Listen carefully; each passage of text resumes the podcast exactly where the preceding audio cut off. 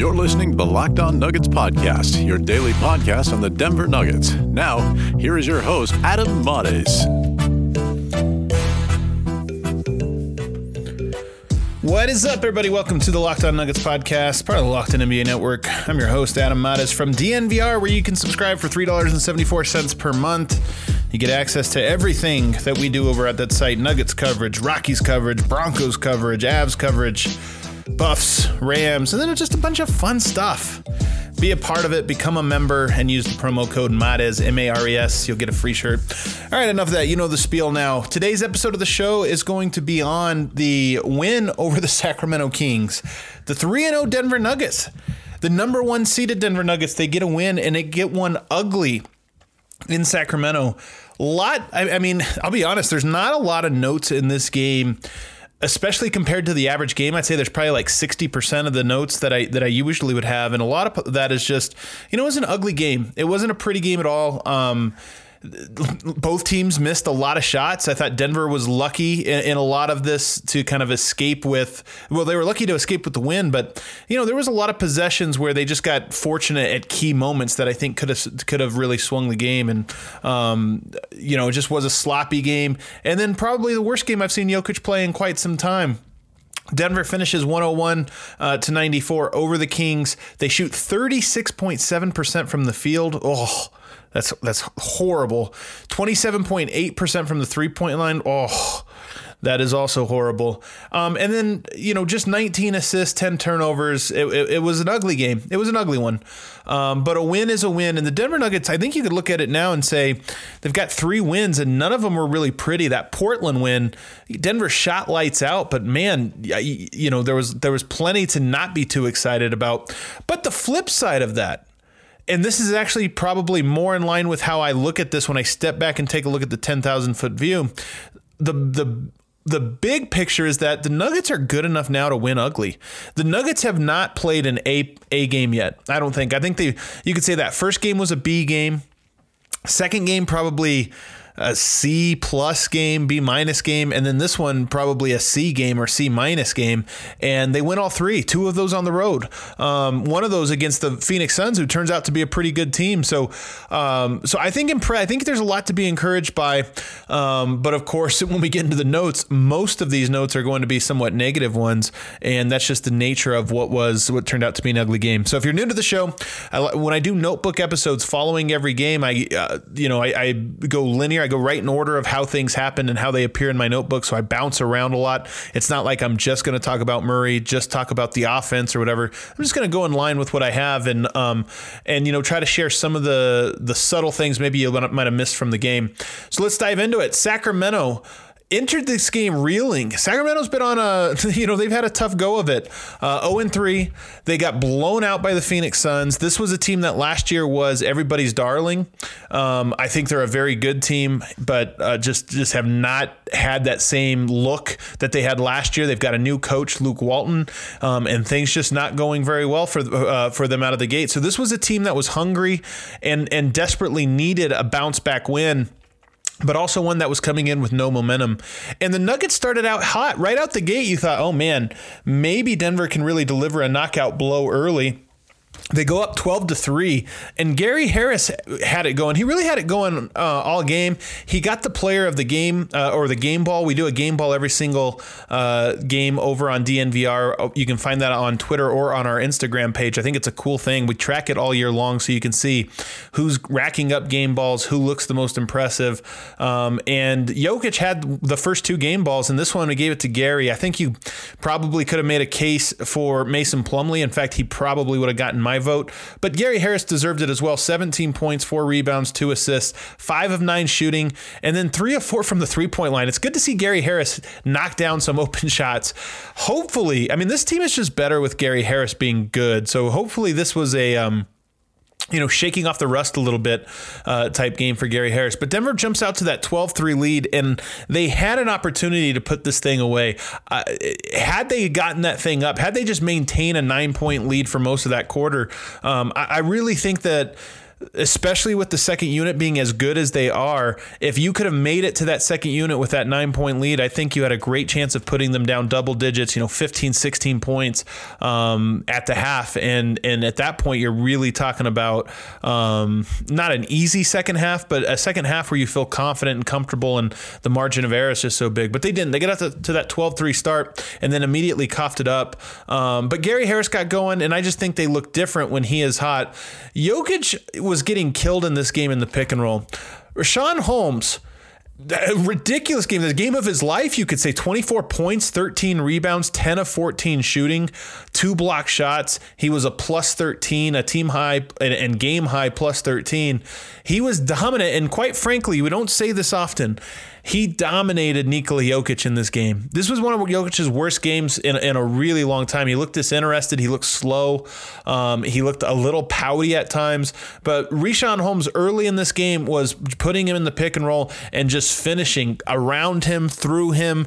Um, you know, Jokic not recovering. It, it was really an ugly game. I think the tape, fortunately for the Nuggets, they have a back to back because if there was a day off for Malone to go into the film and and maybe sit down with Yoke. This would have been an ugly one for um, for Malone to have to. There would have been a lot of things he would have called him into the office for to to take a look at. Um, but if you just compare the stat lines, 24 and 13 for Richaun Holmes, plus 13. Jokic, nine of nine points, just nine points, nine points, 13 rebounds, and a minus three. The, the you know that's a TKO. Um, the Nuggets did get in the bonus at the six minute mark of this game of this quarter. So right out the gate, they were drawing fouls and put themselves in position to really have a strong quarter. But they finished with just six total free throws in the first, so they didn't capitalize on that. They got that great positioning, but they weren't able to to make anything of it. Jokic missed a bunny early on, and maybe that frustrated him. I mean, he had a wide open layup and he missed it. You never see Jokic make those types of mistakes, but he missed it. Um, Jokic then uh, he might have gotten fouled as one of those ones where he shot fakes. Holmes goes up in the air, and then Jokic goes up kind of soft, and Holmes kind of pushes him, gives him a little nudge, and there's no there was no call. I watched it in, in replay, and it was clearly a foul, but you know Holmes so skinny, Jokic so big, and, and a lot of times Jokic is still not getting a ton of respect respect from the referees. Um, but he didn't handle it well. He gives like an intentional foul, picks up his second foul by just basically shoving Holmes out of bounds. Um, and I get his frustration, but at the same time, I think he was also frustrated because Richaun Holmes basically had his number in that first quarter. I don't know what he had in the first. Let me look it up here. It, but in the first quarter, Holmes was dominant, and you know I'm not surprised that Jokic was maybe feeling a little frustrated. He hit 11 points on five of five shooting. Sean Holmes did in that first quarter. So, um, so definitely an ugly one uh, Uh, for Jokic. Second unit checked in, so Nuggets go out to a big lead, then they fall behind, and then second unit comes in, and that second unit competes so hard. They're really getting an identity. I'm going to talk about that here in a little bit because I think it's actually interesting the identity that they're forming and how maybe that changes whenever they bring in you know new pieces. But um, but they competed. The only problem was they could not make a shot. One of nine from the field in that first quarter, and as a result, you know Denver was sort of struggling to stay in it. They fall down seven points, 28 to 21. That second unit, I thought, did a good job job of defending, trying to execute, but they just couldn't throw the ball in the ocean. And, you know, some nights uh, that happens. We'll take a break, but, but before we go back, remind you that this episode of the show is sponsored by Indochino, which is the world's largest made to measure menswear brand. Start your style upgrade now with $30 off your total purchase of $399 or more at Indochino.com when entering Locked On at checkout.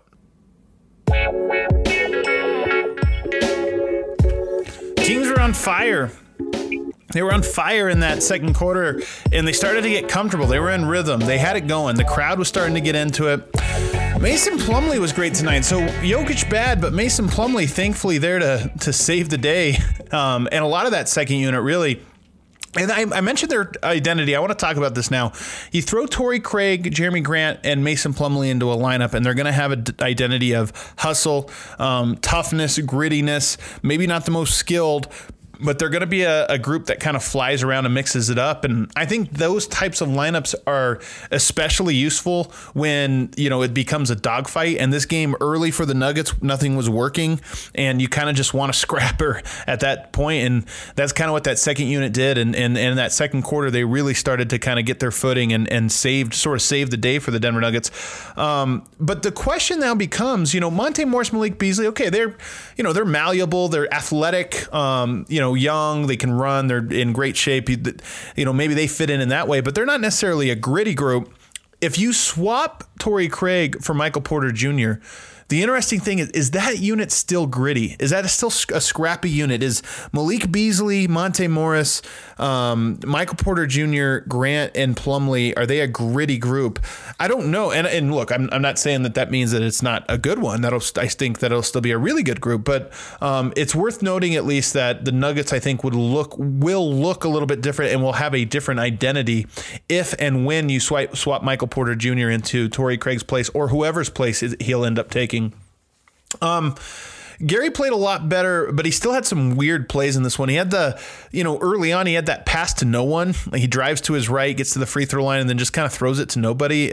Really weird one. It wasn't like a tough read or anything like that. It just was a bad turnover.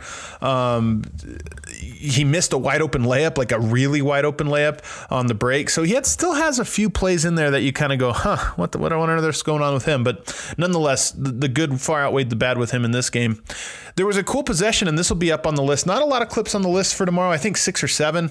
Um, but one of them, Millsap gets switched out onto an island on Bogdanovic, who's a great one-on-one scorer, one-on-one player, very crafty. Um, you know, uh, uses a lot of fakes and a lot of footwork. But Millsap stuck with him. It was actually a super impressive uh, play. So if you were looking for Millsap to maybe be slowing down or losing his, a step on the defensive end, um, at least he still so, shows signs where he can stay with some of the more uh, good perimeter perimeter oriented players. Um, I wasn't a fan of Jokic and how much he shot from outside. So here's my big thing with Jokic. I mean, look, first things first, Jokic had a bad game. It's been a while since he's had a really bad game.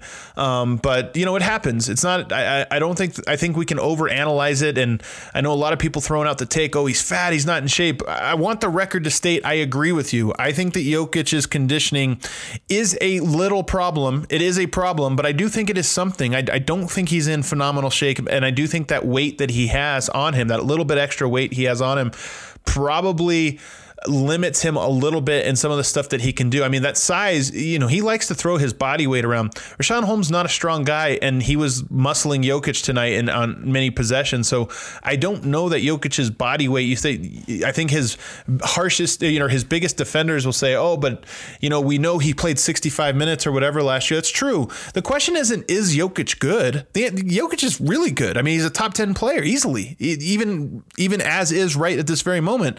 But the question is could he be a little bit better? And and I just happen to think yes, I, I, I do think he could probably shave you know 10, 15 pounds and and still have the same strength, but be a little bit quicker. And um, I'm not saying that's why he played poorly tonight, but it's certainly when things like this happen, it's certainly easy to point to. And, and I just happen to agree. So I saw some people saying, why don't you ever talk about Jokic's weight? Um, like, are you covering for him or something like that? And it's like, no, I mean, I, I agree with you. He, I think he needs, I think he is a little bit overweight, but at the same time, you know, he, he played great in the fourth quarter of the Portland game. He had some really great moments, triple double, monster triple double against Phoenix. I mean, he's still good. This was just a bad game. Um, and it was a weird game from him. So here's one complaint. If you've listened to this show for over a year, you've heard me make this argument before, but it was really evident tonight. Jokic is a really good player when it comes to reacting, and, and that's what he loves to do. His brain is faster than everyone. So the moment you make a mistake, he pounces, whether that's you send the help from the wrong angle, he finds the open guy, uh, or, or whatever. But the thing with Jokic that I think he really was really great at in the playoffs, and the thing that I, I, was hoping we wouldn't see from him anymore on nights like tonight where he just wasn't feeling it.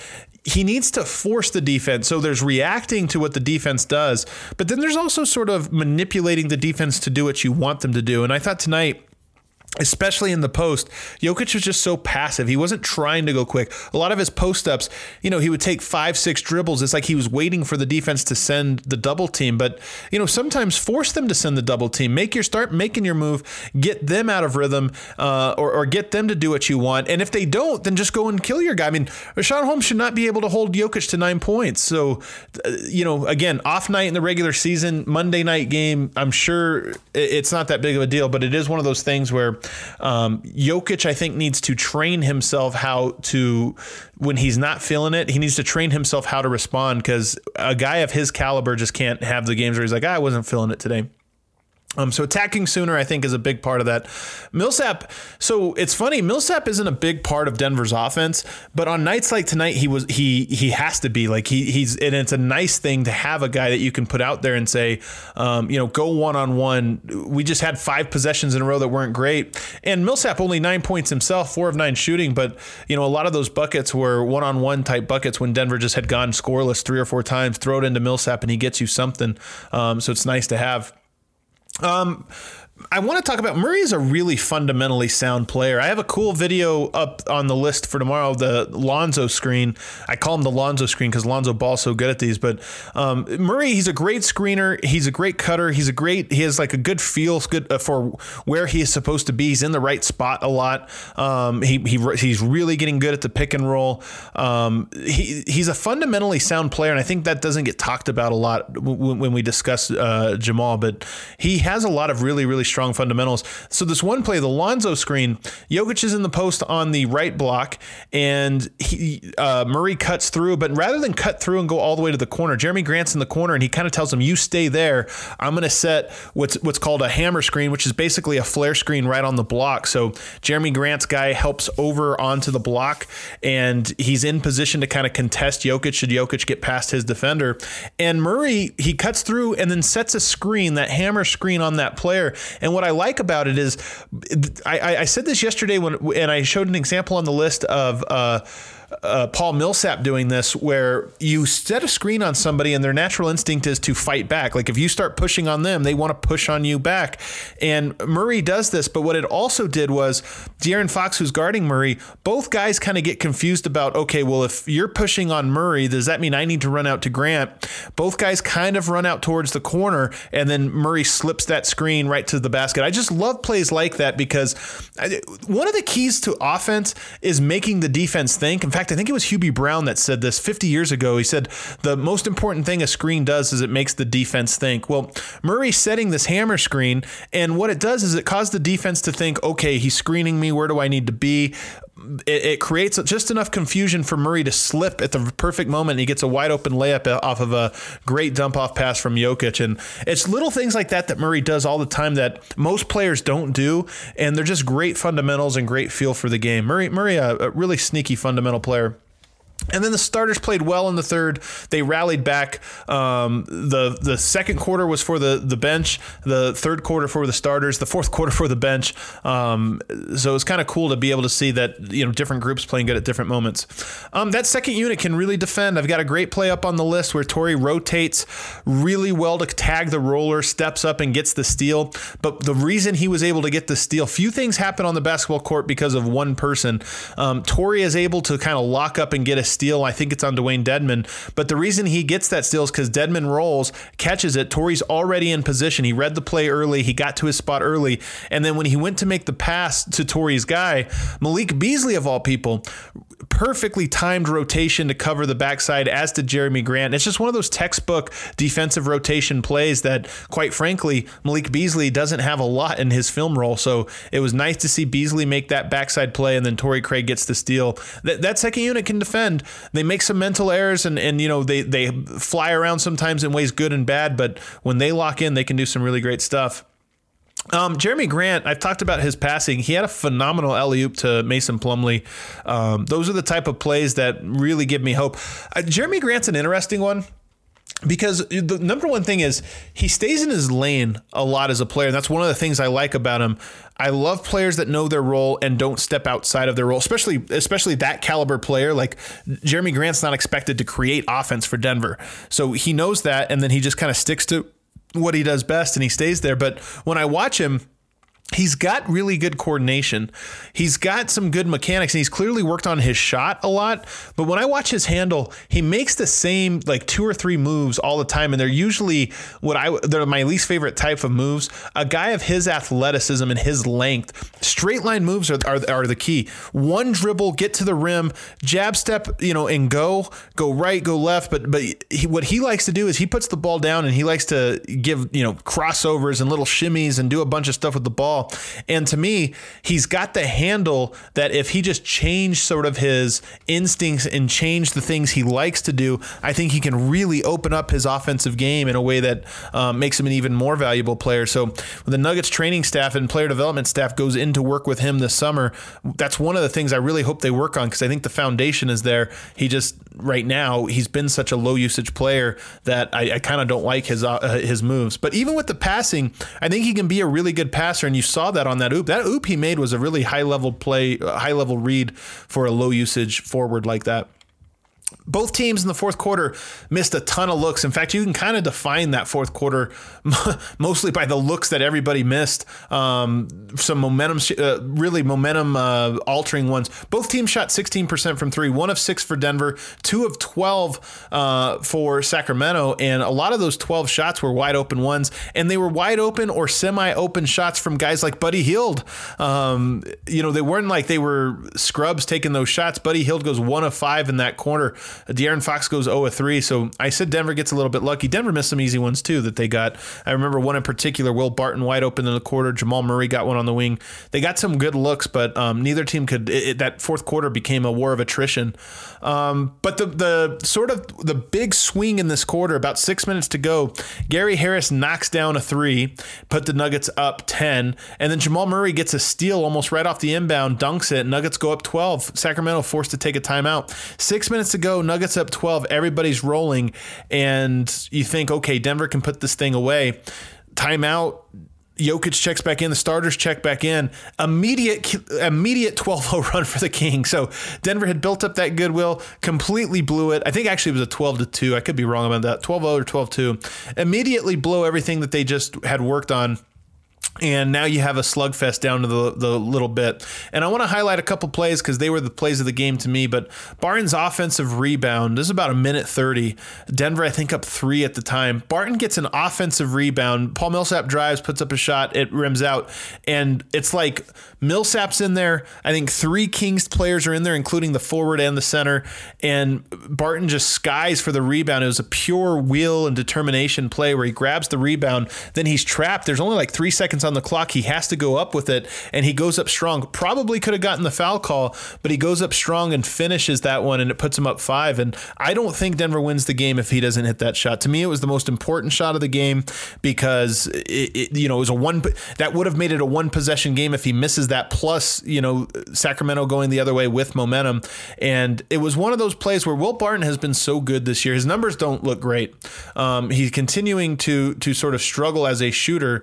Um, from the field, and I think tonight I, I, I don't five of fourteen from the field. So ugh, also continuing to struggle. Although some of those were like you know he shoots it, gets the offense rebound, shoots it again and misses. He had a couple of those, but um, but he's doing all of the little things. He's defending like crazy.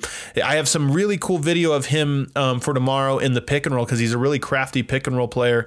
Um, especially in contrast, I've been talking about some of these things, and this is how I'll do the list. By the way, it's interesting when I can zero in on a thing that I'm really really noticing game in and game out. And sometimes I'll hammer that two, three times in a row. So I know I've been talking a lot about Torrey Craig's def- or spacing issues and things like that. You know, probably move on from that. I don't want to pick on Torrey Craig too much, but um, but talking about the pick and roll and how guards attack that big and how that's such a key to whether or not Denver gets a good look. You know, that's been a really interesting theme, and I've shown Murray and how he does a great job of that. I've showed Gary Harris and how sometimes he does a good job of that, but some but he really struggles and gets forced into the floor Well, Will Barton, you know, one of the things that made him such an interesting pick, in my opinion, as a as a starter, as that at that small forward position, is he's a really good pick and roll player.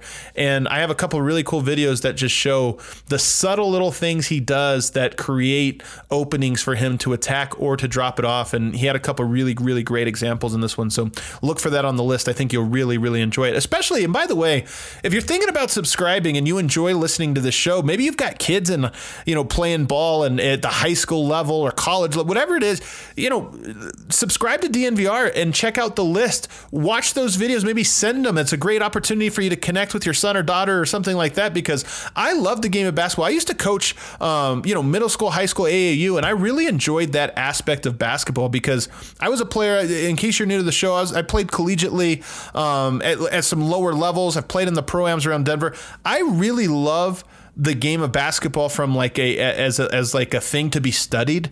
Um, I, I just find it so fascinating in the tiny details. When I was in high school and especially when I was in college, I used to love the workout part of the of basketball. I love the games, of course. Everybody loves the games, but I love the like getting in the gym and working on every tiny little detail and trying to refine it. Um, and so I loved coaching and teaching those things too. And hopefully, you know, some I, I think most of the people listening to this just listen as fans, and it's like, oh, that's interesting, and you're learning something new about the game. But you know, there's probably people out there that have kids that are that are playing or, or studying or something like that, and you never know. Maybe they'll enjoy um, and they'll catch some of my passion through this show show and through the video, and maybe there's something they learned that they can translate to to their their life or their their their game and work on it. Because I think the best way you can become a better basketball player is watching and studying other basketball players. And and so Barton, the the clips I have of Barton in the pick and roll, some really cool subtle things that he does that I think are high, super high level. Um, so Barton knocks down that putback shot. Jokic drains the fall away from the free throw line. Um, Barton hits two free throws, and then Jamal Murray ices the game. So when I talk about this was an ugly game, Denver is a team that has a lot of talent, and they were able to, when push came to shove, and those four last possessions, they get buckets on every single one of them. And they're just such a talented team that they can win games ugly. And I think that's a really exciting sort of development for this group.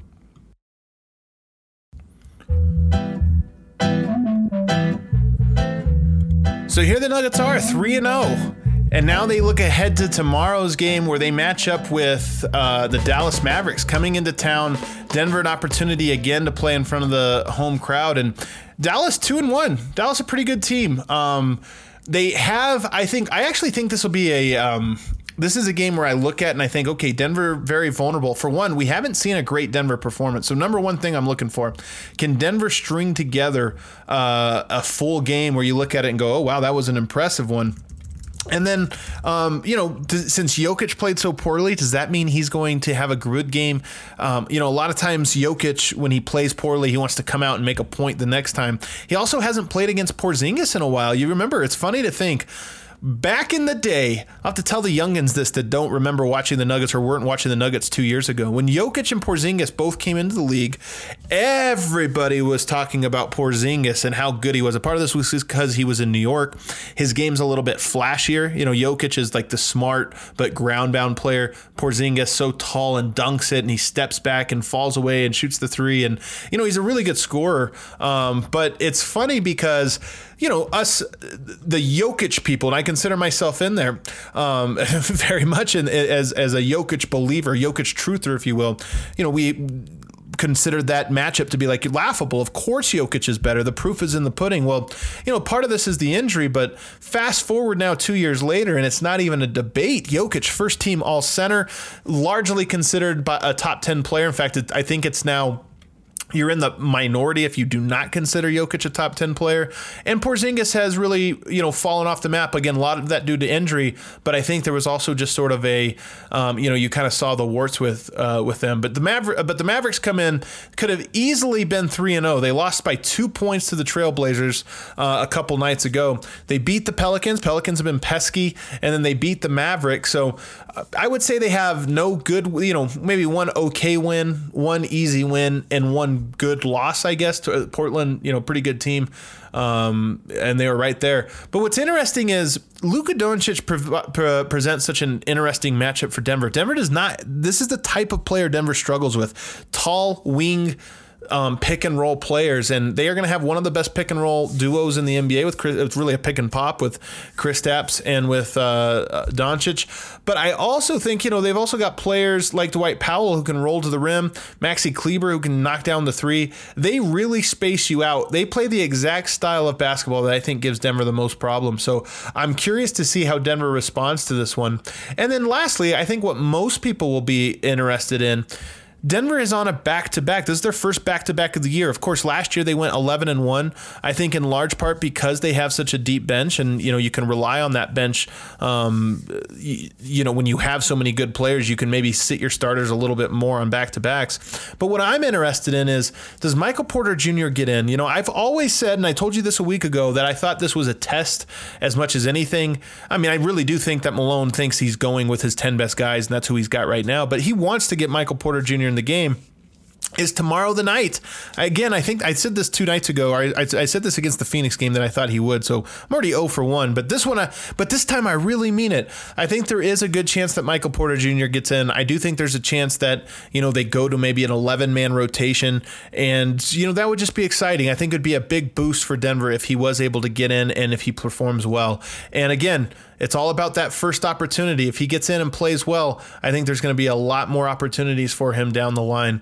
Um, so tune into that. And again, guys, don't forget to subscribe to DNVR. Use promo code MADES. You won't regret it. You'll enjoy it. The list, which I will put up probably tomorrow sometime around noon, that'll be up there. Um, and then some great stuff. We'll probably have a live show on Thursday. Nuggets take on the Pelicans. The DNBA show coming up on Friday, and some great articles in between there. We have player grades up. So after every game, make it a habit tune into DNVR and check out the player grade so you can see how all the players, how we evaluated them immediately after the game. Um, and then follow us on social media. Lots of cool stuff on all of those platforms currently and more coming that we're adding all of the time really proud of the work that we've put in. And of course, we rely on the support of people, not the support, but we rely on, on the belief. Uh, if you enjoy the show, you enjoy the way I talk about and analyze the game, don't miss out on all of the stuff that I am doing. And half of it, I would say, is behind the paywall over at DNVR. Thanks for tuning in, everybody. It's been fun. Hoping to have another one tomorrow. Hopefully, I can talk Matt Moore into staying a little bit late with me at the can and we can pod together. We haven't been on together for a while. So as I hand off to him for the backside of the week, hopefully tomorrow we can provide instant reactions to the game. Thanks, everybody, for tuning in. Don't forget to leave a five star rating and review if you have not. Haven't received one for a while. So hop on there. Let me know what you're thinking. We'll see everybody tomorrow tomorrow.